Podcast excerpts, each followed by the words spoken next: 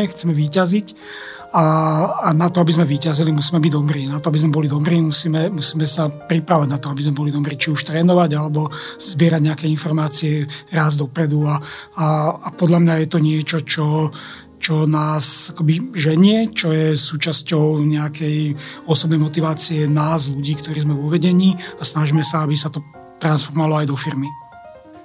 Neustále zlepšovanie nie je v Sojtrone nutnosť, ale životný štýl. Vždy chceme vedieť viac a byť tými najlepšími. V roku 1991 sa stretli štyria mladí nadšenci rozvíjajúcich sa sieťových technológií a založili spoločnosť Tronet. V roku 2003 po vytvorení joint venture so španielskou spoločnosťou Sojca SA vznikla spoločnosť Sojtron. Už o dva roky prišlo ďalšie dôležité rozhodnutie, kedy Sojtron odkúpil podiel španielského partnera a pustil sa definitívne do expanzie na európsky trh. V roku 2011 spoločnosť Deloitte zaradila Soitron medzi 5 najstabilnejších IT hráčov v strednej Európe. Dnes je Soitron prítomný v 8 krajinách, okrem strednej a východnej Európy, aj v Turecku a Veľkej Británii. Minulý rok, presne na 100. výročie vzniku Československa, Soitron spojil Českú a Slovenskú pobočku a vznikla spoločnosť Soitron Československo.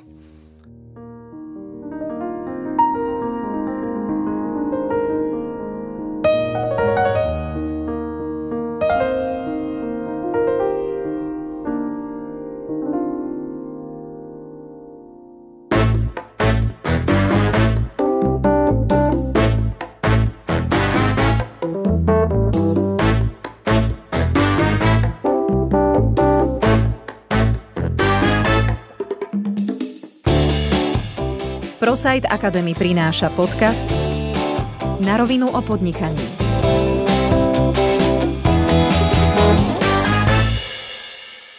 Soitron je dnes významným partnerom veľkých medzinárodných korporácií ako je Cisco, Avaya, IBM, Microsoft a mnohých ďalších. S obratom celej skupiny vo výške viac ako 100 miliónov eur a viac ako 800 zamestnancami sa radí medzi najväčšie slovenské firmy na Slovensku. Veľmi ma preto teší, že dnes môžeme v našom podcaste privítať jedného zo zakladateľov spoločnosti a dnes výkonného riaditeľa Ondreja Smolára. Vítajte, pán Smolár. Ďakujem pekne, dobrý deň. Ešte predtým, ako sa spýtam na vašu spoločnosť, rád by som prečítal vyjadrenie, ktoré som našiel na webe vo vašom mene, ktoré podľa mňa veľmi dobre vystihuje aj moju predstavu, ako má vyzerať taká zdravá, cieľavedomá firma, ale zároveň veľmi ľudská firma. Neustále zlepšovanie nie je v Sojtrone nutnosť, ale životný štýl. Vždy chceme vedieť viac a byť tými najlepšími. Férovú partnerskú spoluprácu a zodpovednosť k obchodným partnerom i k vlastným kolegom považujeme za základ nášho úspechu. Záleží nám na našich zamestnancoch a považujeme za dôležité prispievať aj k ich spokojnému osobnému a rodinnému životu. Toto je podľa mňa veľmi odvážna vízia, ktorú možno nie každá firma dokáže naplniť, tak sa vás chcem spýtať, ako sa vám takáto vízia darí naplňať u vás. Ako sa darí naplňať, asi by bolo lepšie by povedali druhá strana, to znamená, že naši zamestnanci. A ja verím tomu, že sa nám ju darí naplňať a trošku vychádza, by som povedal, takého backgroundu nás, spolumajiteľov firmy, ktorí, ktorí akoby tie slovička, ktoré sú tam, byť fair. Uh, veľa z toho vychádza trošku aj, by som povedal, zo športu, z toho, že keď chceme, keď, sa hra, keď hráme, chceme, chceme výťaziť a, a na to, aby sme výťazili, musíme byť dobrí. Na to, aby sme boli dobrí, musíme, musíme sa pripravať na to, aby sme boli dobrí, či už trénovať, alebo zbierať nejaké informácie raz dopredu. A, a, a podľa mňa je to niečo, čo, čo nás akoby ženie, čo je súčasťou nejakej osobnej motivácie nás, ľudí, ktorí sme vo vedení a snažíme sa, aby sa to transformovalo aj do firmy. Toto sa mi veľmi páči. E, ja možno, že využijem túto príležitosť možno na také e, načretie aj do vášho osobného života. Predtým, než sme začali nahrávať, sme sa bavili o tom, že sa venujete športu dlho a čo ma veľmi zaujalo, že sa chystáte na jedno veľké podujatie, e, zabehnúť e, Ultra 140 km Štefánik Trail, ktorý sa beží z Bradla až do Bratislavy. To je možno taký váš prístup e, k tomu work-life balance? Tak neviem, či je to úplne môj prístup work-life balance, lebo príprava na taký, na, na, na ultru je, je celkom uh, slušný zásah do toho, do toho live, ako potrebujete tomu venovať veľa, veľa času. Na druhej strane som outdoorový človek, mám, mám radosť z toho, keď som, keď som vonku a nejak som sa postupne cez rôzne športy, ktoré som robil vonku, dostal, dostal k behaniu a k behaniu vonku, k behaniu na, na, na, na dlhé tráte. Ako, trošku s tým Štefanikom ste ma prekvapili, lebo už to je teraz taký, taký verejný prísľub, že, že to naozaj pôjdem. Ako, takže verím tomu, že áno, prihlásený som a uvidím, že či aj po ňom budem sa usmievať. Ja vám veľmi držím palce, viem, čo to asi obnáša, lebo ja som sa nejakých pár mesiacov pripravoval tiež na štart na Štefánika, takže si viem predstaviť, čo to obnáša 140 km v takomto teréne. Zabera to strašne veľa času tá príprava, musíte veľa nabehať, to znamená, že možno denne stráviť nejaké hodiny na čerstvom vzduchu. To dokážete zladiť dnes s vašou súčasnou pozíciou? Tak mám už vek, kedy deti doma nemáme, to znamená, že trošku sa mi uvoľnil priestor, ako po tej, po tej, po 45-ke sa, sa trochu ten životný štýl mení. A vy, vypracoval som si taký štýl, že behám ráno. Proste nemám problém ráno vstať o 6, hodiť na seba bežecké veci, vybehnúť a končím niekedy okolo tej pol 8, pred 8, dám sprchu, rýchlo niečo zjem a o 9 som v práci. Takže tým, tým ten čas mám. No a samozrejme cez víkendy dlhé behy, ako to sa inak nedá. Áno, ja by som si tým pádom s vami vždy dohadoval stretnutie na ráno, keď ešte s veľa endorfínmi prídete do práce. To, to je pravda, že človek je veľmi nabudený a musím povedať, že ten štart je potom taký veľmi energetický ako do, to, do toho nového dňa. Ako človek nie, má ďaleko k tomu, aby sa zobudzal už po, po tom rannom programe. Dobre, ja by som teraz možno trošku premostil, že e, v tom roku 1991, keď ste začínali, to bolo v podstate dva roky po Nežnej revolúcii, tak asi bola situácia iná. Pamätáte si na tú dobu, ako to vtedy vyzeralo? Pravdepodobne ste ultra ešte vtedy nebehali, ale za to ste mali kopec iných myšlienok. Uh, ultry som nebehal, aktívny v nejakých športoch som bol vždy, ale to asi v tomto momente nie je podstatné. Uh, ak sa pýtate na tie začiatky, tak uh, tie nejaké motívy, ktoré, ktoré sme mali, ako ja aj kolegovia, boli také veľmi, veľmi by som povedal, prízemné a možno, možno aj také, by som povedal, celkom jasné. Uh, našou snahou bolo začať sa živiť, keď to tak poviem, vlastnými rukami, to znamená, že nebyť závislí od nikoho. Keď sme sa pozreli okolo seba, tak sme videli, že socializmus sa rozpadol, e, stabilita vlastne nebola, nebola žiadna a zdalo sa nám, že spolahnúť sa na to, čo sami spravíme, čo vymyslíme, je ďaleko väč, väčšia istota, ako, ako sa proste zamestať v nejakej či už štátnej správe, alebo, alebo aj v nejakej firme, ktorá v rámci socializmu ešte do, dobieha a je viac menej isté, že, že bude musieť skončiť. Takže plány veľké neboli, plány boli byť schopní si zarobiť tak, aby sme mali normálny život a, a, a súčasťou toho potom tak nejako začalo byť to, že keď chcete niečo robiť, tak chceli sme to robiť dobre. No a to nás vždy tlačilo dopredu, lebo keď to chcete robiť dobre, tak potrebujete mať náskok pred ostatnými. My sme si síce na začiatku robili srandu, že potrebujeme mať náskok, že sme v tom manuáli aspoň 5 strán pred tým zákazníkom, ale ono to tak reálne na začiatku bolo a postupne sa to vypracovalo k tomu, že sme na tej profesionalite trvali a, a verím tomu, že je to niečo, čo nás vždy hnalo dopredu. Čiže vy ste vlastne e, počas, alebo teda pred revolúciou boli pravdepodobne zamestnaní niekde a vlastne ako náhle prišla príležitosť, tak ste sa aj hneď chopili. Relatívne, relatívne rýchlo. Ako my sme, ja, ja som pracoval aj s kolegom, s ktorým zakladali, zakladali Sojtron v, v Hindrostave a veľmi rýchlo nám bolo jasné, že táto firma nemá šancu ďalej fungovať a, a tým pádom sme si povedali, OK, poďme robiť veci sami. Možno skúste približiť tú dobu, hej, lebo dnes veľa mladých e, samozrejme nemá odkiaľ vedieť, ako to vtedy vyzeralo a možno, že je také zaujímavé povedať, že počas socializmu nebolo možné zakladať spoločnosť s ručením obmedzeným. E, ako to vyzeralo vtedy? Um, tak nie som celkom rád v takejto polohe, v polohe by som povedal, nie, nie teda veterána, veterána, ale pamätníka, ale, ale jasné.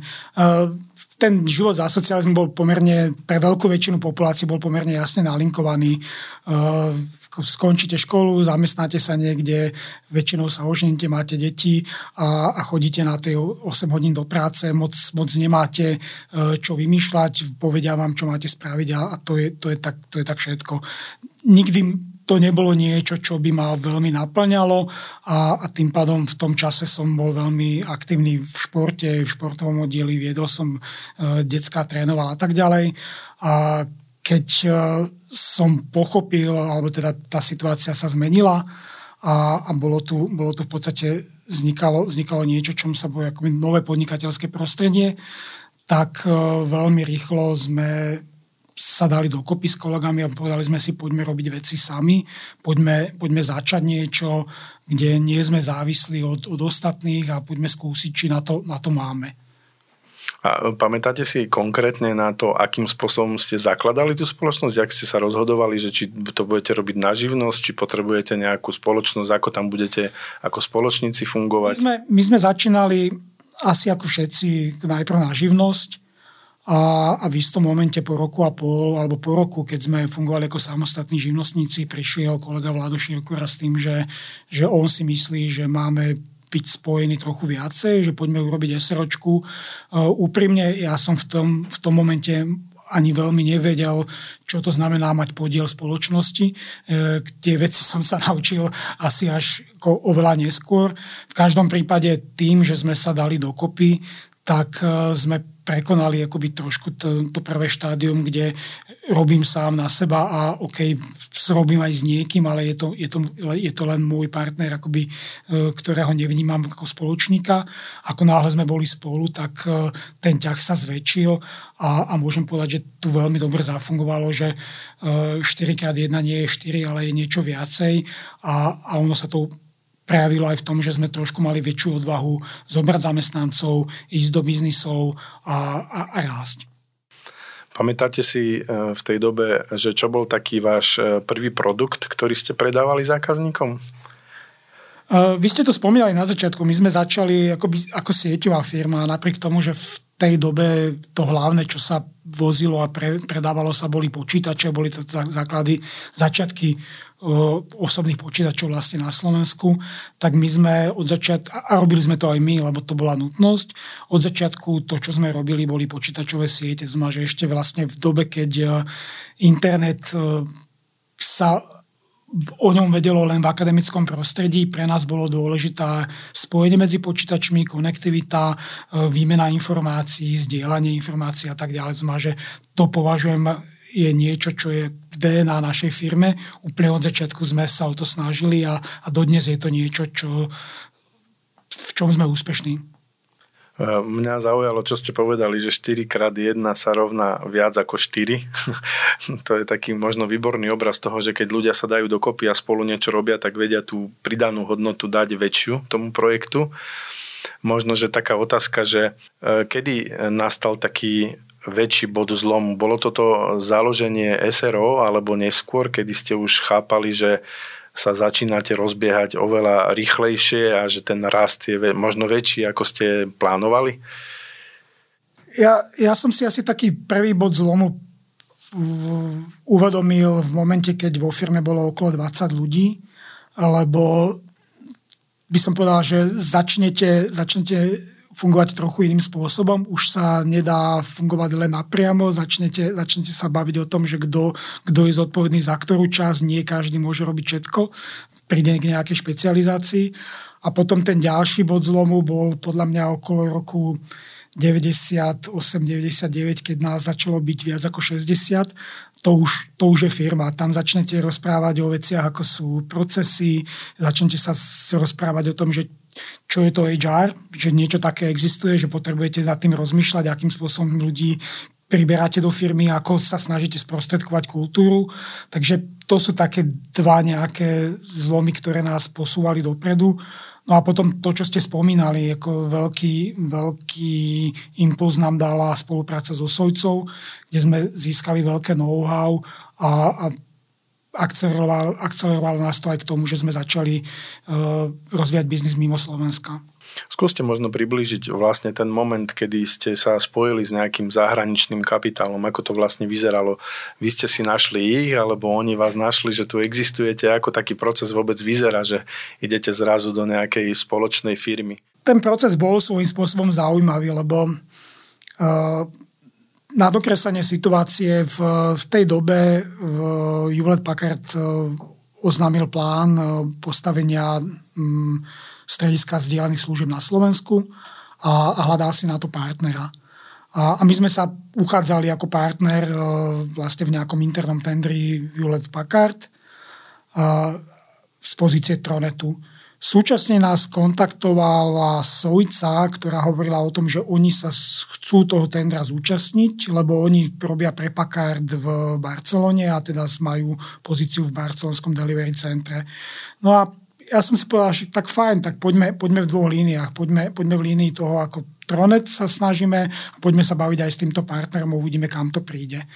No a v istom momente toho výberového procesu nám tu lokálny Packard povedal, že oni s nami ako Tronetom nepočítajú ďalej, tak sme hovorili, fajn, tak keď nepočítate s Tronetom, možno, možno vylezeme z niečoho iného a pracovali sme ďalej so Sojcov, založili sme joint venture a musím povedať, že nakoniec sme ako jediný uh, partner lokálny, keď uh, zoberiem globálneho partnera ADECO, tak ako jediný partner lokálny sme boli schopní celým tým centrom prejsť a získať zákazku a to delivery centrum spolu s Packardom stavať. A, a veľmi veľa sme sa tam naučili. Tá spolupráca so, so Sojcom bola extrémne dôležitá pre nás. To know-how, ktoré nám oni priniesli, tak bez neho by sme to určite robiť nevedeli. Ale na druhej strane po tých dvoch rokoch sme pochopili, že tá pridaná hodnota, ktorú priniesli, v zásade je už preč, respektíve preč je, je, je prevzatá.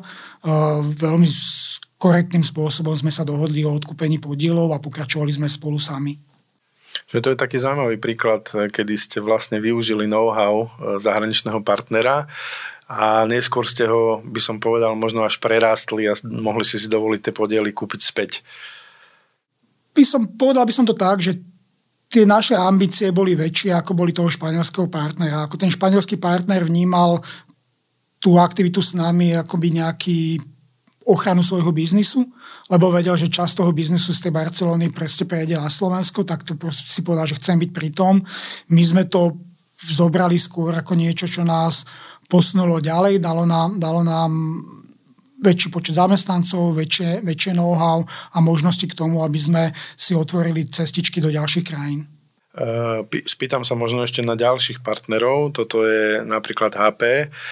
Mňa by možno zaujímalo, ako vyzerala spolupráca so Siskom. S nimi ste pravdepodobne fungovali od začiatku. Ako funguje vlastne niečo také, že sa dokážete stať veľkým významným partnerom Siska? So Siskom je to dlhá story, aj keď e, úprimne povedané na začiatku sme začali sieťové technológie rozvíjať s firmou, ktorá už dneska neexistuje, s firmou Tricom, ktorá bola akoby v tom čase, by som povedal, zhruba na tej istej úrovni ako Cisco.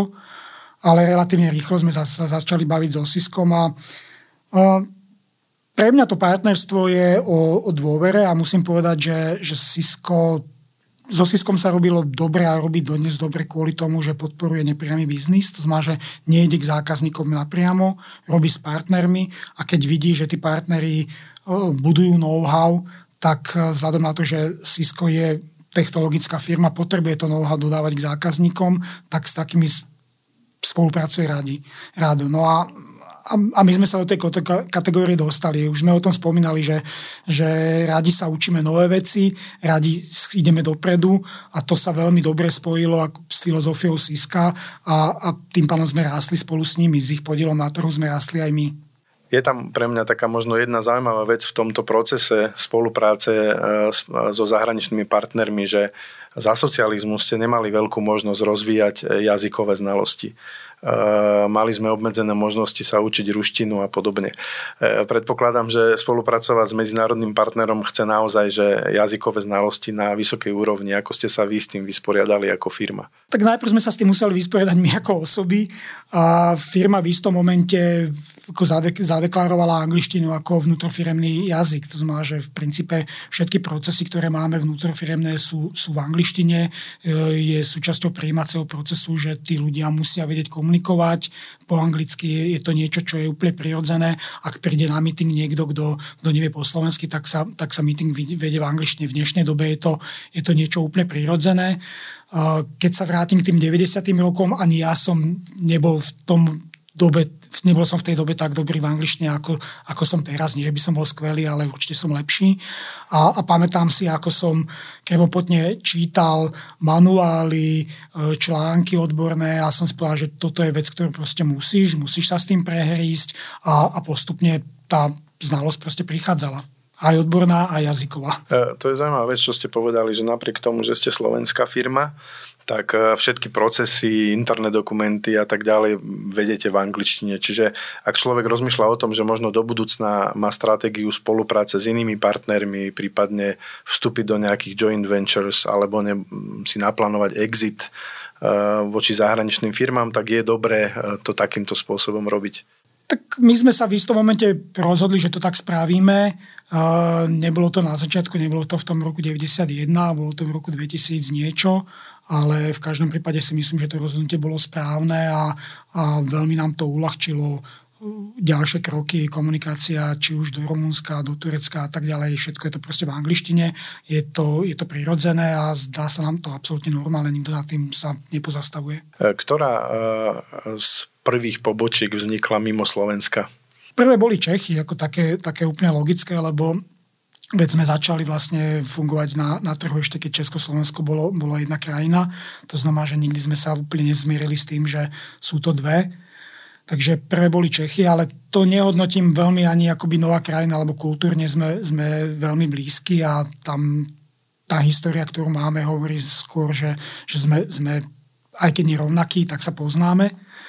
Uh, to prvé venture, ako dobrodružstvo v princípe, bolo, bolo Rumunsko, kde sme akvizovali mm, majoritu v datanete a to bola taká prvá reálna skúsenosť so zahraničím, so všetkým, čo k tomu patrí. To znamená, že išli ste na zahraničný trh cez akvizíciu nejakej lokálnej firmy. Toto je pravdepodobne stratégia, ktorá môže fungovať. Ako sa dá dostať do tej kultúrnej časti e, toho fungovania v inej krajine, aby ste boli úspešní? Uh ťažká otázka. veľa, veľa je, respektíve takto, ja sa ešte vrátim k tomu, že prečo sme išli, prečo sme išli do zahraničia. Ten, ten dôvod bol taký pomerne prozaický. Ako nám sa zdá, že a ja to rád používam, že Slovensko je, je malá krajina. Keď sa ľudia, ľudia protestujú, tak hovorím, ale veď sa pozrite, máme 5 milión obyvateľov, to je v podstate veľkosť Mníchova. Je, to znamená, že, že chcem byť regionálny hráč, alebo teda síce hovorím, že som národný hráč, ale v konečnom dôsledku som regionálny. Zdá sa mi, že tá ambícia je malá a keď chceme robiť veci dobre a, a chceme odborne rásť, tak potrebujeme robiť na, na väčšom trhu. Že to bol dôvod, prečo sme vlastne išli najprv do Rumunska a potom do ďalších krajín, aby sme boli schopní rásť a robiť na, na, väčšom, na väčšom trhu väčšie projekty. No a čo sa tej kultúry týka, tak eh, ak je akvizícia tá cesta, ktorú si vyberiete, tak tam je hrozne dôležité uh, zladenie sa s kultúrou tej firmy, ktorú kupujete a, a s ľuďmi, ktorí, ktorí ju vedú a, a cez pochopenie kultúry, cez zistenie alebo hľadanie to firmy, ktorá je čo najbližšie k tomu, čo rezonuje aj, aj tu doma u nás, tak viete nájsť ten kultúrny fit, ktorý potom je, je bližší, ako sa zdá úprimne povedané, Rumunsko ešte vnímame ako súčasť bývalého východného bloku, ale keď sme išli do Turecka, tak e, na začiatku tá optika bola ups, ako toto je úplne iná krajina. V konečnom dôsledku v tej IT branži, e, to znamená, že v tej oblasti, ktorú pokrývate, tak tí ľudia sa správajú veľmi podobným spôsobom, sú racionálni. Ak nájdete, že si rozumiete v hodnotách, tak tá spolupráca vie byť veľmi efektívna. Skúšali ste aj nejakú inú stratégiu e, vstupu na iný trh, okrem akvizície? Skúšali sme rôzne stratégie, ako skúšali sme akvizície, respektíve robili sme akvizície a robíme akvizície. Takisto máme pár trhov, na ktorých sme vstupovali akoby Greenfield. To znamená, že budovali sme tam pobočku z nuly. A to sú v tomto momente tri krajiny, Veľká Británia, Polsko a, Polsko a Bulharsko. Aj keď v Bulharsku to bolo trošku iné, lebo tam sme navezovali na veľkú zákazku, ktorú sme otvárali pre Hewlett Packard, to znamená, že tam to úplne z nuly nebolo, ale Polsko aj, aj Británia v princípe začali, začali z nuly. To znamená, že ste tam vyslali nejakého človeka, ktorý eh, tam prišiel a začal ten biznis rozvíjať, odkiaľ začal, alebo akým spôsobom sa niečo také dá vôbec spraviť? Každá tá krajina má, má nejakú inú genézu. A, ale, ale áno, nahľadali sme človeka, ktorý je schopný robiť e, biznis v tej lokálnej krajine a, a mali sme dopredu určenú stratégiu, čo chceme robiť. Ako Veľká Británia, tam sme išli z dôvodu toho, že sú tam centrály veľkých európskych firiem, a, a, ktoré počúvajú na outsourcingový biznis. Časť z nich sú naši partnery, to znamená, že pre nás bolo dôležité byť bližšie pri centrálach, byť, mať tam komunikáciu a hľadali sme človeka, ktorý to vie zastrešiť a, a popri tom rozvíjať ďalší biznis. Eh, v Polsku sme zase začali s expatom, ktorý roky robil eh, v Británii, tam sme ho spoznali, bol to Poliak, povedal, páči sa mi firma, nerozmýšľali ste nad tým, že by ste išli do Polska, je to veľký trh a zase z, z nejakých biznisových dôvodov sme si povedali, ideme do toho a, a odštartovali sme ten biznis spolu s ním. E, ja by som sa ešte spýtal, možno keď sa bavíme o, o akvizíciách, toto je taký náročný projekt, ísť do inej krajiny a začať tam úplne e, z nuly robiť biznis. Vy ste však v rámci svojho rastu na Slovensku kupovali aj iné trhy, kedy ste možno rozširovali svoje portfólio služieb. Mohli by ste nejaký príklad uviezť, ako to fungovalo? Na Slovensku sme v podstate kupovali len firmu Millennium, to sú, to sú dva roky a zatiaľ tá spolupráca funguje veľmi dobre. Millennium sme kupovali kvôli tomu, že pre nás to, čo robí, je veľmi doplnkové, komplementárne k našim aktivitám. My sme veľmi silní v oblasti kontaktných centier, multikanálovej komunikácie. Oni sú veľmi silní v CRM systémoch, to znamená, že to prepojenie je veľmi, veľmi zjavné a, a máme podobnú zákazníckú bázu, to znamená, že to bol dôvod, prečo, prečo sme do akvizície Milenia išli a, a myslím si, že ten krok bol, bol správny a, a zase to, čo chcem zdôraziť, extrémne dôležitý uh, kultúrny fit a, a, a pocity, alebo teda uh, chémia medzi, medzi, majiteľmi, aby, aby tie veci fungovali, je v podstate nevyhnutné, aby ste si s tými ľuďmi vedeli uh, povedať veci na rovinu, aby ste si rozumeli, aby ste si dôverovali. Čiže okrem toho, že si viete vyhliadnúť strategický partnera, ktorý možno má blízko k vašej zákazníckej báze, k cieľovej skupine, k produktom, tak je veľmi dôležité, aby ste sa zladili aj ako ľudia. Bez toho to nejde. A ako je to, ja viem, že to znie ako kliše, ale bez toho, aby ste si ľudsky rozumeli, ten biznis sa robiť nedá. Aspoň teda my to nevieme. Možno sa dá, ale my, my to robiť nevieme. Doteraz sme sa bavili o vašom raste, o akvizíciách na domácom aj na zahraničných trhoch. My sme sa však stretli pre nahrávanie toho podcastu prostredníctvom kontaktu s majiteľmi ProSite, s ktorými ste spoločne investovali aj do startupov. Chcel by som sa spýtať, ako to vidíte s trhom mladých začínajúcich firiem, prečo ste do toho šli, či vidíte nejakú perspektívu, ako viete pomôcť takýmto firmám, ako sa pozeráte na oblasť startupov? Ako startupy sú veľký hype, by som to tak povedal. To znamená, že veľ, veľa o tom počujeme, veľa sa o tom píše. Uh, a ja mám také viaceré osobné skúsenosti s tým. Ako v istom momente som vstúpil do Neology Ventures, akoby do, do fondov, ktoré oni robili a som, som dal nejaké peniaze tam. A, a úprimne zistil som, že, že možno takto sprostredkovanie, ten kontakt nie je taký osobný a nie je úplne to, čo, to, čo som hľadal. Následne som ja ako osoba, prípadne ako aj firma, sme vstúpili do, do viacerých startupov a ten, ten dôvod, prečo to, prečo to robím, je, že pozrám sa na to, čo ten startup robí, aký, aký má biznis. Keď tomu biznisu uverím, tak, tak a, a cítim, že mám niekde pridanú hodnotu, že viem, viem niečo pomôcť z hľadiska skúseností, ktoré mám, že viem im pomôcť možno preskočiť niektoré chyby alebo prekážky, ktoré, ktoré na ceste majú, tak sa mi zdá, že, že to proste urobiť treba. Samozrejme, vždy je tam aj nejaké, nejaké to finančné hľadisko, ale povedzme si úprimne, že e, startup e, typicky nie je beh na 2-3 roky a, a hovoriť o, o tých financiách e, dáva zmysel možno niekedy za tých 5, 7, niekedy 10 rokov, má, že je to beh na veľmi dlhé trate a, a tá cesta môže byť veľmi, by som povedal, klukatá, lebo sám som zažil to, že sme viackrát menili smer toho, čo, čo proste daný startup robí, lebo sa ukázalo, že pôvodná myšlienka síce skvelá, ale, ale skvelá iba pre nás a nie, nie pre širší trh. Čiže to, čo hovoríte, znamená, že nestačí mať len dobrú myšlienku, ale musíte mať ľudí, ktorí ju vedia rozvíjať a vedia vám ukázať, že, eh, že to dokážu robiť. Tak bez toho sa to nedá. Ako môžete mať skvelé myšlienky, ale ako platí v biznise, že exekúcia je, je tá prvá vec, ktorá, ktorá sa podpisuje na tom, že či ste alebo nie ste úspešní.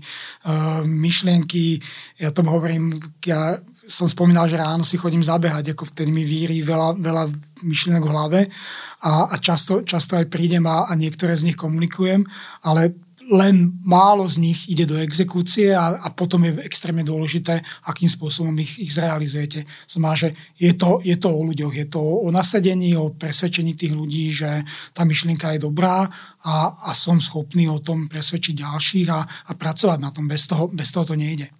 Keby ste mali takú nejakú jednoduchú rádu dve dať takým mladým začínajúcim podnikateľom, ktorí mali dobrý nápad, začali ho rozvíjať, pustili sa do toho naplno, čo by mali robiť, aby zaujali e, podobného investora, ako ste vy?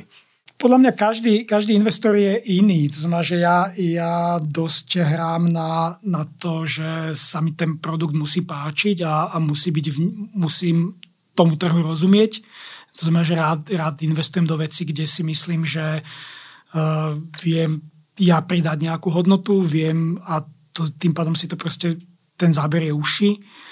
Uh, ak by som si mal dovoliť radiť, uh, tak uh, poviem to, že ako vytrvať vo veciach a doťahovať, doťahovať do konca. To znamená, že idea je fajn, ale potrebujem, potrebujem si ju najprv otestovať a keď sa mi ukáže, že, že to funguje, pokračujem ďalej a, a ne, neodchádzam príliš skoro.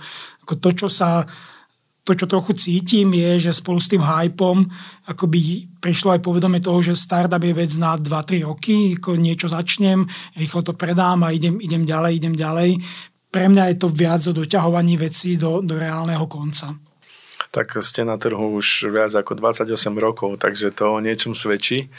Keby ste mali dneska možnosť hodnotiť, kde ste sa dostali za tých 28 rokov, čo to osobne prinieslo vám vybudovať takýto veľký biznis? Ja neviem, či to viem takto, takto dobre zhodnotiť, lebo nikdy som sa nepozeral, ani sa nepozerám na to, že to, čo robíme, je veľký biznis. Ako vždy pre mňa tam sa vráciam naspäť k tým základným veciam.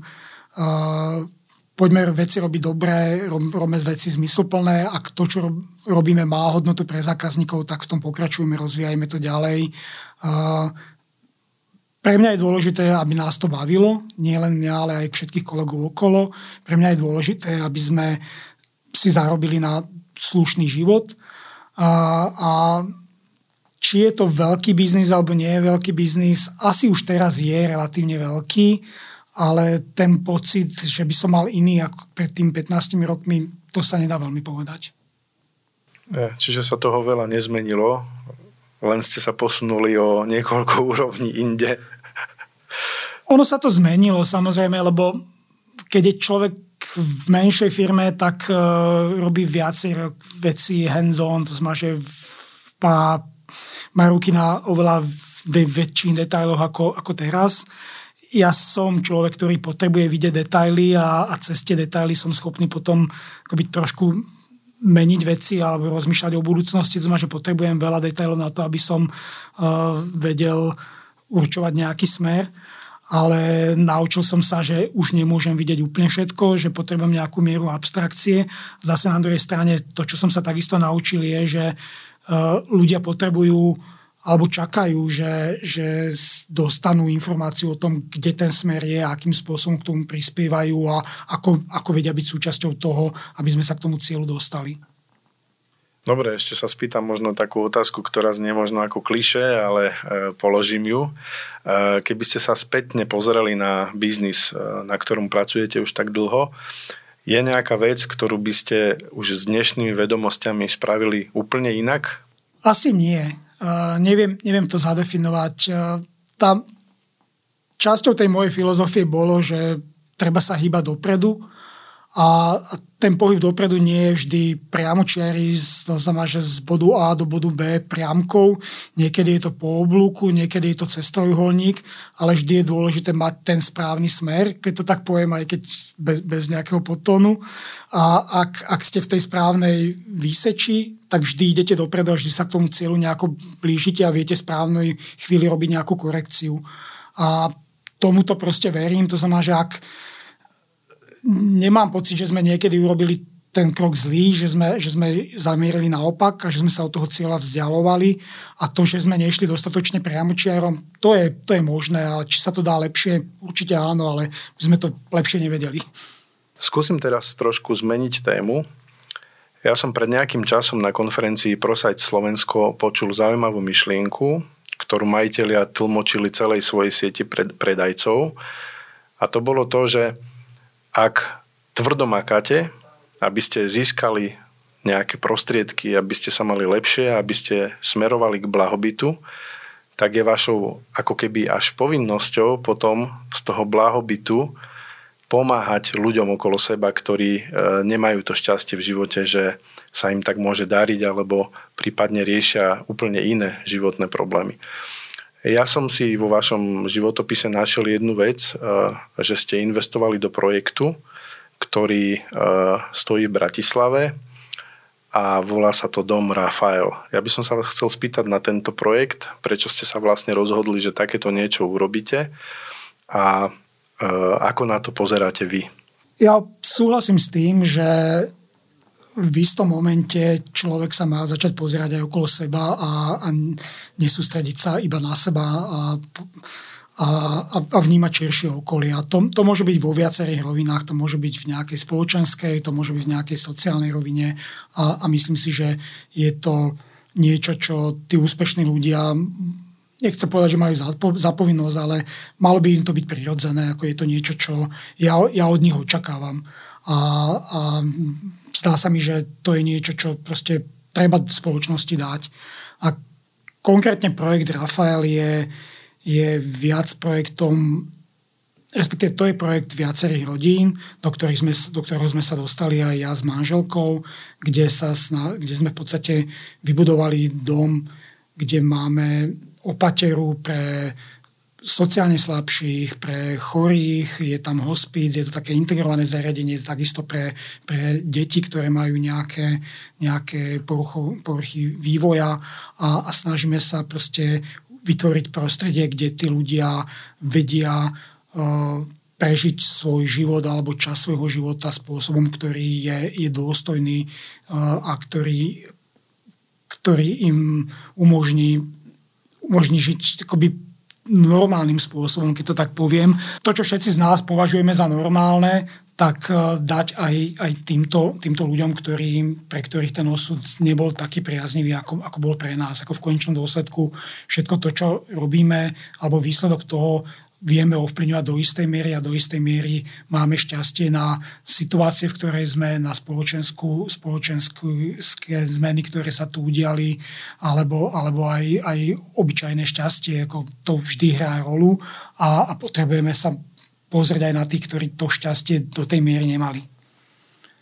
A pre mňa, pre mňa tie veci prichádzajú by som povedal trochu vekom. Asi, asi by som o tomto nerozprával v 30 a, a, a majú, majú moju úctu všetci 30 ktorí takto rozmýšľajú a, a vidím, že sú takí ľudia a som strašne rád, že taká generácia je.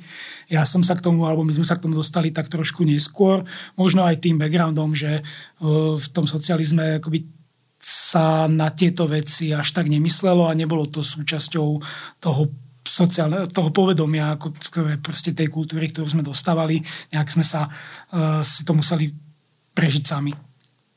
No, ja sa musím priznať, že ja som sa bol v tom dome Rafael pozrieť, v tom zariadení a, a mne sa to veľmi páčilo. Celý ten projekt, ako bol zrealizovaný, ako to tam funguje, ako tam ľudia fungujú a teraz, keď vás počúvam, akým spôsobom rozvíjate svoju firmu, tak už chápem aj, čo všetko ste do toho dali tak, aby to bolo naozaj ľudským projektom. Takže je to pre mňa také trošku vysvetlenie toho projektu. Tak som rád, ak tie veci je z toho cítiť. V každom prípade za Rafaelom je, je 5-6 rodín, ktoré zase, ako som spomínal v tom biznise, kde ste na, sme našli uh, spoločné názory na nejakej, v nejakej oblasti, uh, sadli sme si a, a výsledkom je toho, že vie fungovať nejaké sociálne zariadenie napriek tomu, uh, aké, aké podmienky tento štát na to vytvára. Držím palce, lebo je to veľmi náročný projekt. Uh, možno na záver by som sa spýtal takú podpasovku, že keď chodíte teda ráno behať a víria sa vám tie myšlienky v hlave, tak určite ste prišli aj na to postupne, kam chcete spoločnosť Sojtron a možno, že aj niečo širšie dostať. Takže možno taká otázka, že kde to vidíte do budúcna? To je ťažká otázka, lebo ja som sa naučil, že tá stratégia, ktorú robíme, je, je povedzme na 3-5 rokov. Rozmýšľať e, vo väčšom horizonte v podstate nie som schopný. Hej, lebo tie zmeny v oblasti, ktoré pôsobíme, sú tak, tak rýchle, tak dynamické a ich tak veľa, že, že čokoľvek na horizont 3-5 rokov v podstate nedáva zmysel.